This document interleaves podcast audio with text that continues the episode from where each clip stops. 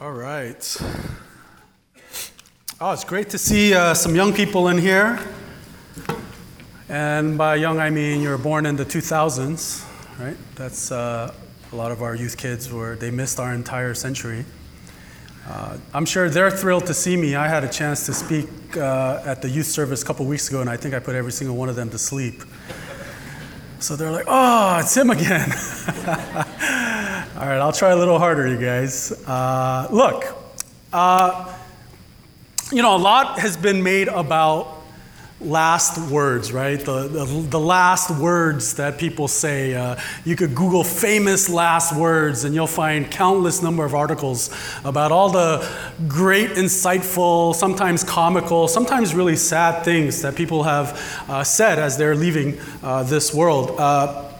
I thought what was very interesting is you guys, uh, quick, high school kids, junior high school, who's Leonardo da Vinci? Yeah, uh, one of the teenage mutant. Uh, he, he was a painter, probably most famous for painting the Mona Lisa, right? Second, maybe most famous painting, The Last Supper, right? Uh, he's, uh, he's, done a, he's done a little bit more than paint, though. And what's crazy is after he's accomplished everything, his last words would have been widely attributed to him was this quote, I've offended God and mankind because my work did not reach the quality it should have. I thought that was kind of struck me a lot coming from a guy like Leonardo da Vinci. I mean, people travel, spend a lot of money to fly to, where is it, the Louvre in Paris, to see that one little piece of work. And yet he was quoted as saying, I've offended God and mankind because the quality of my work did not live up to what it should have been I thought that's very interesting. You know, often you, you do find people towards the end of their lives being very reflective on what they've done, how they've done it, uh, how, their, how their time and energy was spent. And the reason why I share this with you guys is because in Joshua chapter 23, I don't know if you realize this, but this is at the end of Joshua's life. All right? These are, in a way, his last words. And if you look at verse 1, we see the setting here the setting of, of what we just read was that this, this, this happened a long time afterward where there had been a lot of peace in the land. So we are pretty far removed from all of our past sermons on Jericho and Ai and the battle at uh, Gibeon and all the different things that, and the conquests and the things that they were going through. They've had a, a, a good period of peace in the land. Not only that, but we see that Joshua was now old and well advanced in years. All right? And in verse 2, we see that at this particular moment in his life, as, he's near, as, as maybe he thinks he's nearing the end or, or whatever it is, he summons all the leaders of Israel.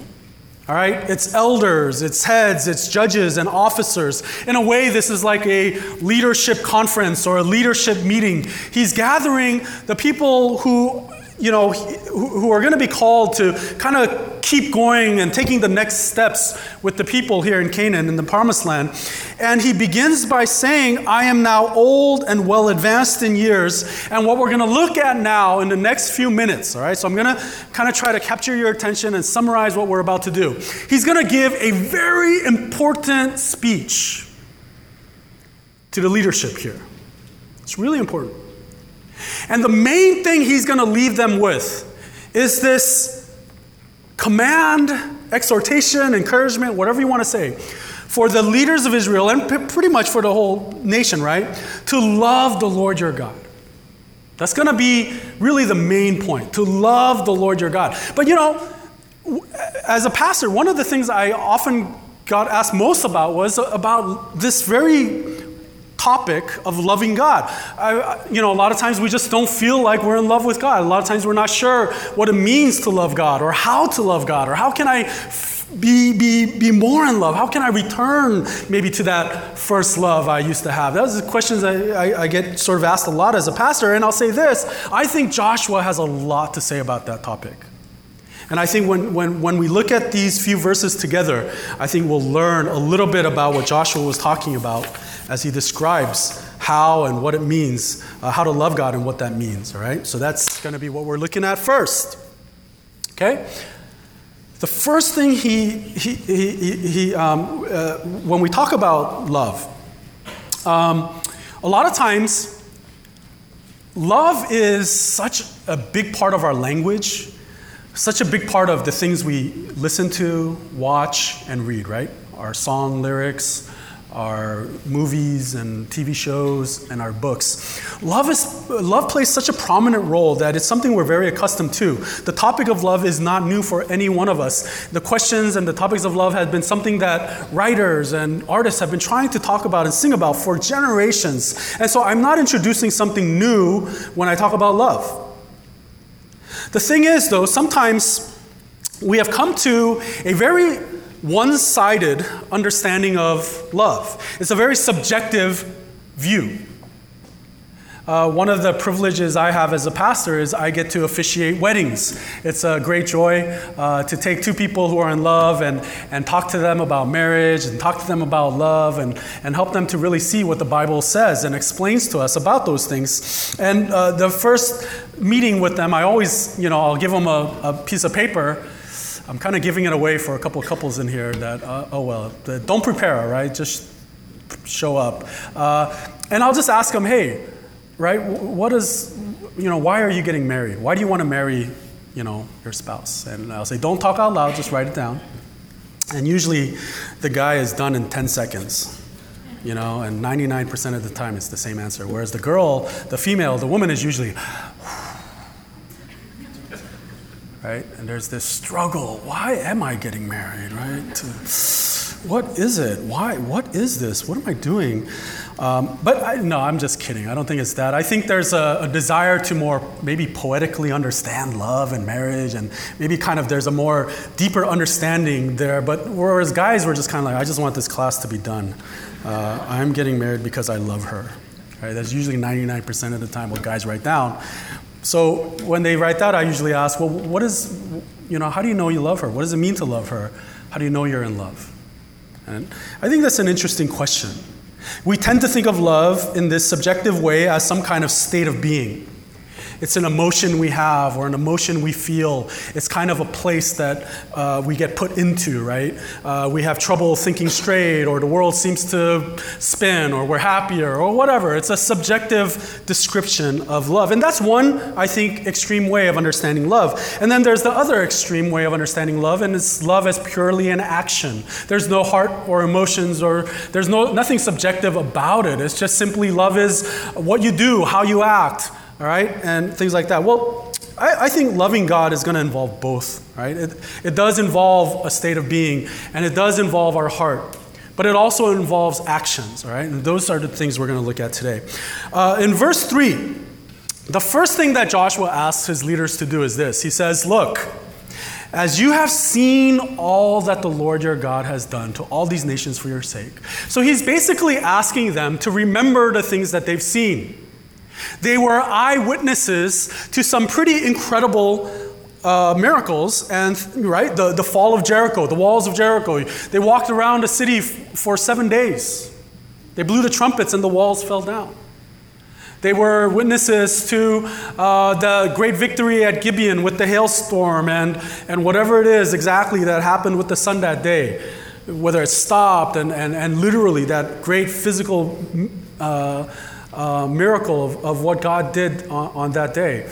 And so, you know, God is pointing them to this reality of look, you yourselves have been witnesses of God's faithfulness. And the fact that you are here today in the promised land makes you a witness of this very important truth. God has fulfilled his promises to you. He didn't make a promise and then fail to keep it. Right? He didn't say something one day and then the next, uh, uh, you know, decade say, you know what, I changed my mind. I'm going to do something different. Although he could have said, look, you guys are not faithful to me at all, so you're not going to get what I said I would give to you. You don't deserve it. He could have said that. And no one could have accused him of being an un- unloving or unjust God. The fact that Joshua asked the leaders to look back at the crossing of the Jordan, the fall of Jericho, the great victory through the hailstorm at Gibeon. All of this serves to remind them of the character of God, the person of God, the victory that God gave them. It was this idea that when you look back, what you don't see is yourself accomplishing all these things. What you don't see is yourself overcoming all of these things. What you see is, in fact, God granting you victory. In fact, when you look at verses 9 and 10, you'll see this that the Lord was the one who drove them out before you, and he drove out great and strong nations. No one has been able to stand before you. Verse 11, even uh, verse 10, even talks about this very interesting kind of comparison. One man of you puts to flight a thousand. It's kind of like saying, one of you is like a thousand of them. But when we are when we objectively look at the history and the place and the city states that were there, here's the objective thing. The city states that were in Canaan were way more powerful, were way more established, and if you were a betting person, the odds were in the favor of these city states who existed there. The odds were not in the favor of this almost ragtag group of people who left Egypt and went through the wilderness for years and then finally arrived at the footstep of Canaan and crossed the Jordan. In fact, when you look at Exodus 12, what we see is when the Israelites left Egypt, they left in such a haste and in such a hurry. The Bible specifically describes that they didn't even have time for their bread to rise. And that would later then become uh, described as the bread of affliction. This bread of affliction, the unleavened bread. The unleavened bread is just bread without leaven, and leaven was the yeast. That's what would cause the, the bread to rise, but that takes time. If you bake, you know all these things. I know that not because I bake, but because I did research. And they left in such a hurry and fear, and they were chased. And the thing is, when you look at scripture carefully, they were outnumbered, they were outmanned, their cities had great walls, they had no siege equipment. They had chariots. And chariots to a foot army is like facing a tank with your gun. And yet, every single time they went and faced these kinds of odds and fought in these battles, what would happen? It was like one of them was making a thousand of them run. Why? Verse 10 one simple fact, one simple truth. It was your God who fights for you. Your God who fights for you. The, the, the, God of the universe, the creator, the all powerful God, and the God who makes a promise to you to give you that promised land. This God fights for you. The idea is if such a God would be on our side, this all powerful and promise keeping, faithful God is for you, then the question stands and remains and it's forever who can stand against you then if that kind of God is on your side? It reminds us of what Paul writes in Romans 8:31, if God is for us, who can be against us? If God is for us, who can be against us? You know, if you think about this for a moment, you may think, of course, it's so easy for the Israelites to look back and remember the faithfulness of God. If I saw the city walls of Jericho fall, I would have no problems looking back and remembering his faithfulness. If I saw the hailstorm, if I saw the sun stop in the sky, I would not have a problem remembering the faithfulness of God. Well, remember what we said in verse 1 many years had passed. There had been peace in the land. There, they were in a, a situation where things were going great. And for them, it's like us. We're, we're, like this all the time. Maybe when things are, are difficult, or we're going through trials, or we're going through temptations, or we're going through some struggles, we tend to turn to the Lord because He is our source of hope and strength. And so we'll remember Him. We'll remember His faithfulness. We'll remember His promises. Or if we don't, we'll at least open up the Bible and try to find a reminder of His promises and His faithfulness. But when things are going well, when there's an absence of trials, when there's an absence of suffering, an absence of pain, an absence of disappointment, and your life is going exactly the way you think it should be going. This is when it's difficult to look back and to remember the faithfulness of God. To remember that it was God who fought for you, and it is God who fights for you. Because we are a proudful people.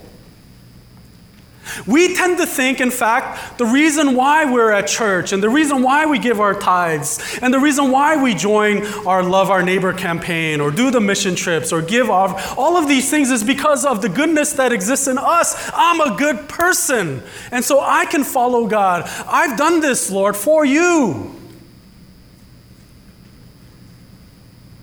When I think Scripture reminds us, even our faith and our love for Him is generated by God Himself and not us. So I think the first thing that Joshua would say is that if you're struggling to love God or you're struggling to feel in love with God, what you are failing to do is remembering and looking back upon the faithfulness of God. You're not trusting in the God who's already died on the cross for you and I. You're not looking at that.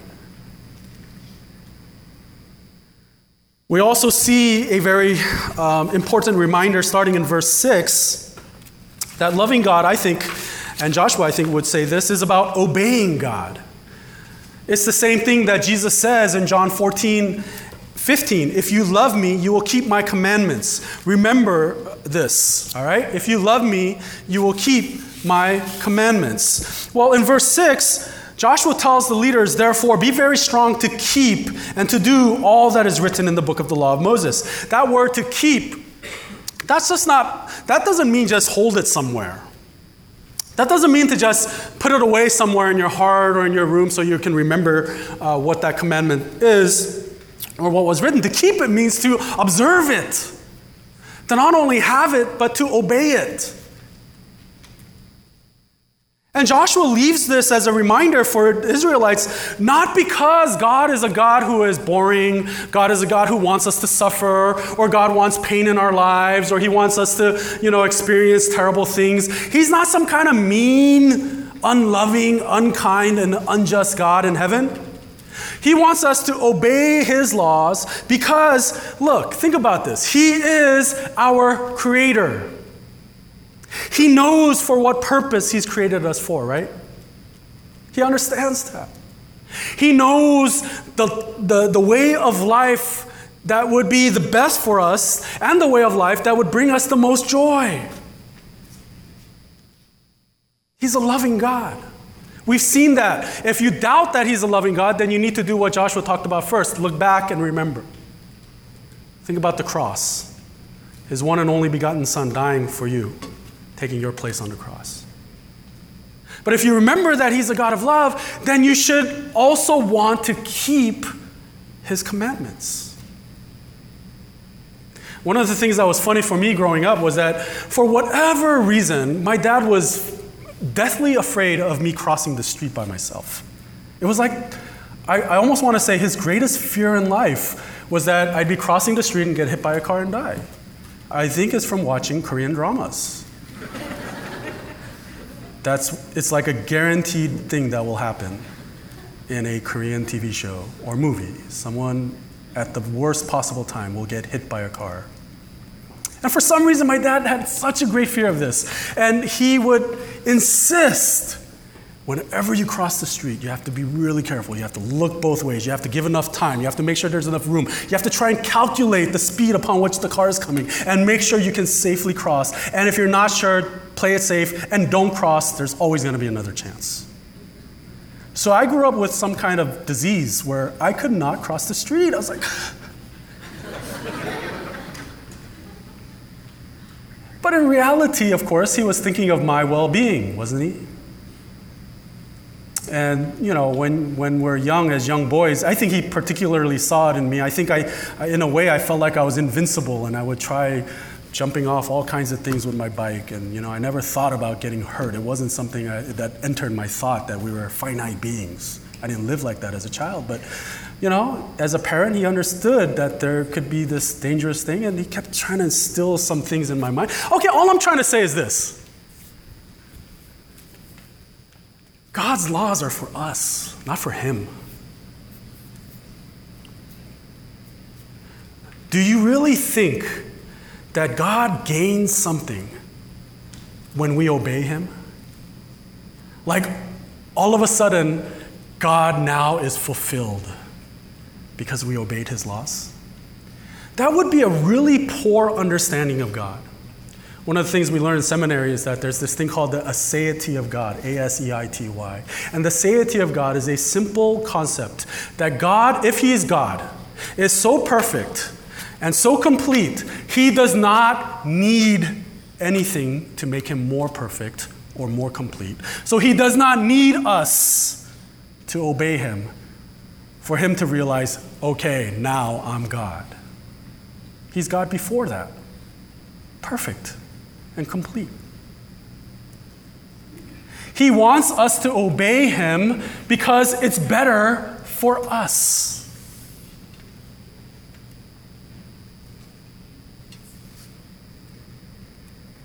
There's a famous quote, so famous, I have no idea who said it.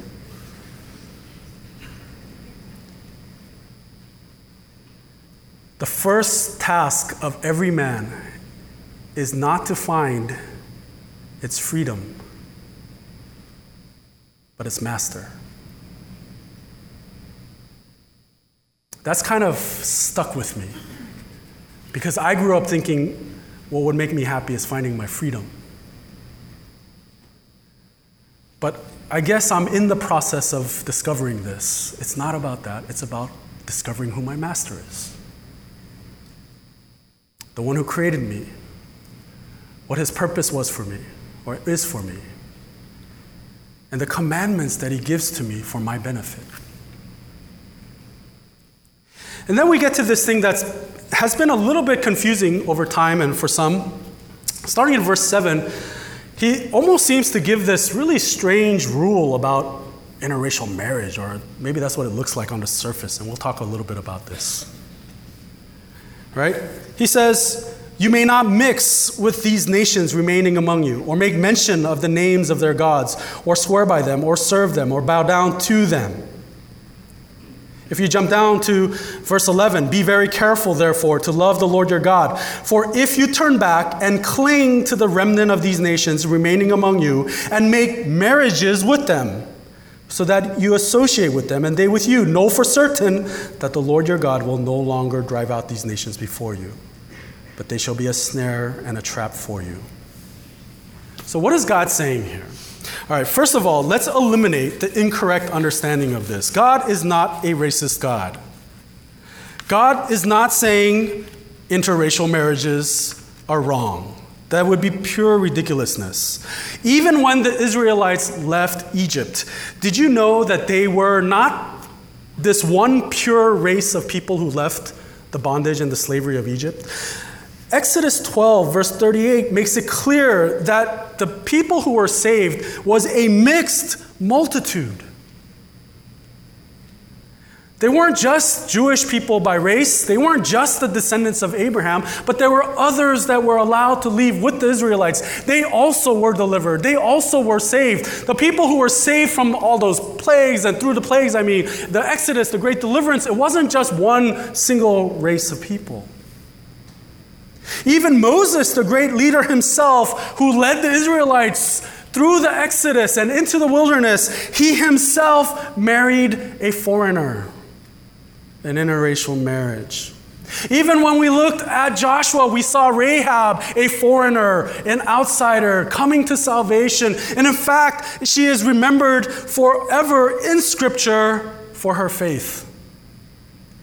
God is not racist, nor is he against interracial marriages, but he is warning the Israelites of something very important here, and I think it's important for us to understand it also.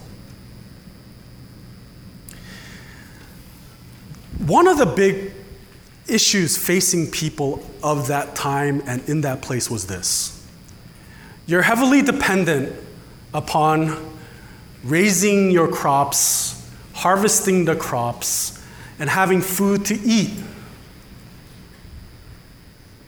And that all, I mean, you could only do so much. At the end of the day, everything depended upon what? Was there going to be rain? In a simple way, a lot of rain equaled life, drought equaled death.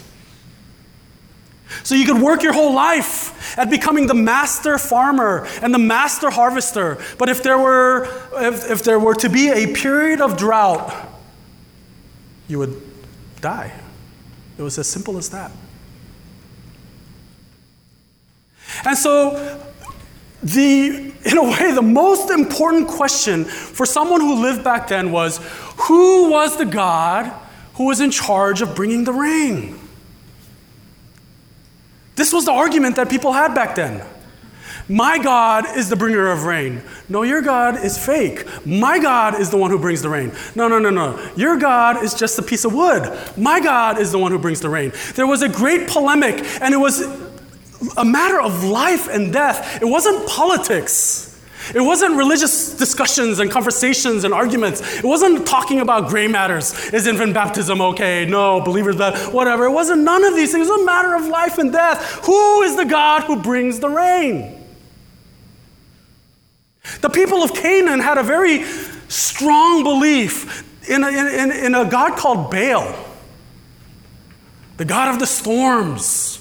And there was a whole ritual that the Baal God had to go through.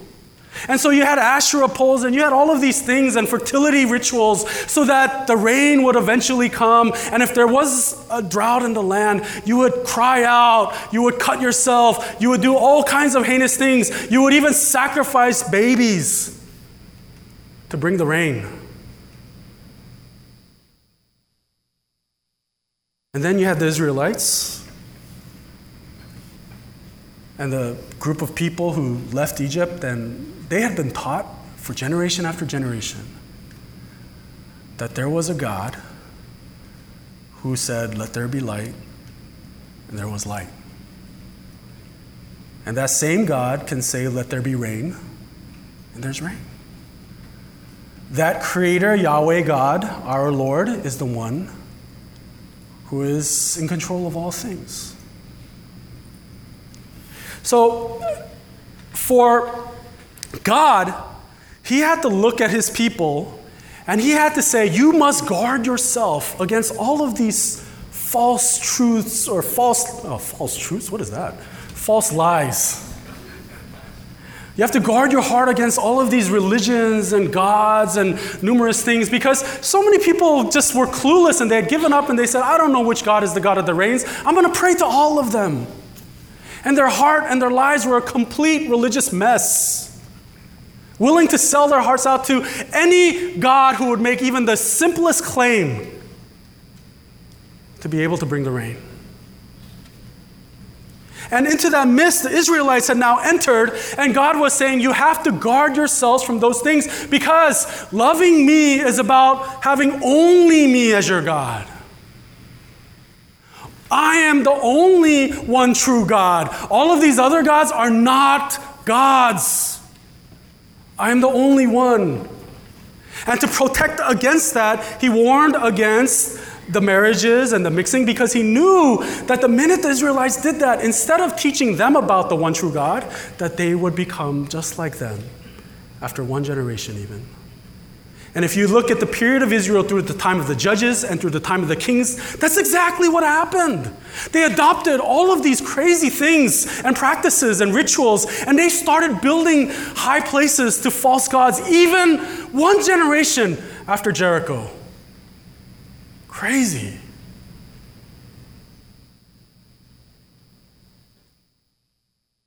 For us today, you know what? We don't have the same question as to who brings the rain. But for us, it's a question of who brings true joy.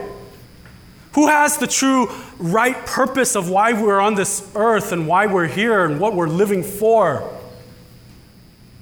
Are we here for our pleasure, and does that pleasure come through wealth? Is it, is it, uh, material, is it the, the philosophy of materialism that's correct? The more you have, the happier you'll be. Is it the idea of hedonism, the more, more joys or uh, temporary things of happiness you engage in, more complete you'll be and the more happy you'll be and the more uh, meaning you'll get out of life? Is it about more power? Is it about more success? Is it about making your family the ultimate God? If I have this perfect family, the right number of children, and my children are like gods at soccer and they're beat your kids at soccer, but they're also gods of the classroom and of math and of vocab and Spanish and, and they're so good they're going to be like the greatest doctors and lawyers and ever in the history of mankind, and maybe one day they'll be the president. My dad thought I would be president one day because I was a US born here, naturalized. Like I wasn't naturalized, I was born here. So his dream for me was to become president of the United States.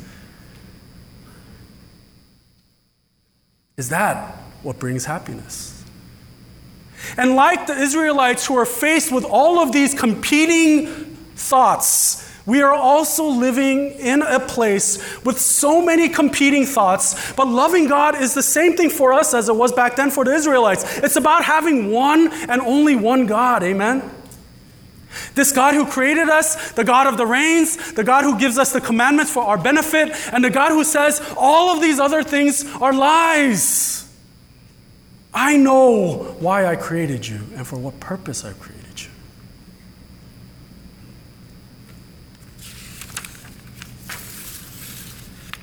So in verse 8, we're reminded to cling to Him. Cling to the Lord your God. Cling to Him. That word cling, uh, some commentators mention that it's the most adhesive verb found in the entire Old Testament. It's this idea of being completely connected and completely united to God. It's about total commitment, loyal devotion, deep affection. It's about being joined with God, His commandments, His purposes, and living life in that way. The opposite of clinging to God is what? It's found later in the very same passage. Verse 12. If you turn back and cling to the remnant of these nations remaining among you. Joshua is telling the Israelites cling to God, not to these other things. But he realizes they will cling to one or the other. And that's often our problem too. It's not that we don't love God enough, it's that when we fail to cling to God, we often attach ourselves to all kinds of other things. And so, church, Crossway, my brothers and sisters in Christ, from younger to older, I believe one of the most important things we can do with our lives is to love the Lord our God.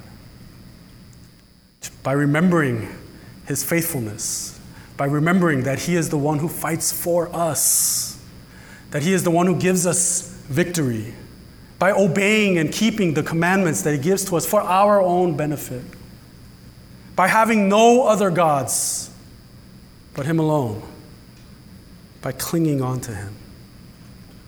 We too are called to be a church and individuals that would love Christ. Amen. In the New Testament, we're introduced to something that might be a little surprising to us. 1 John 4 7 and 8.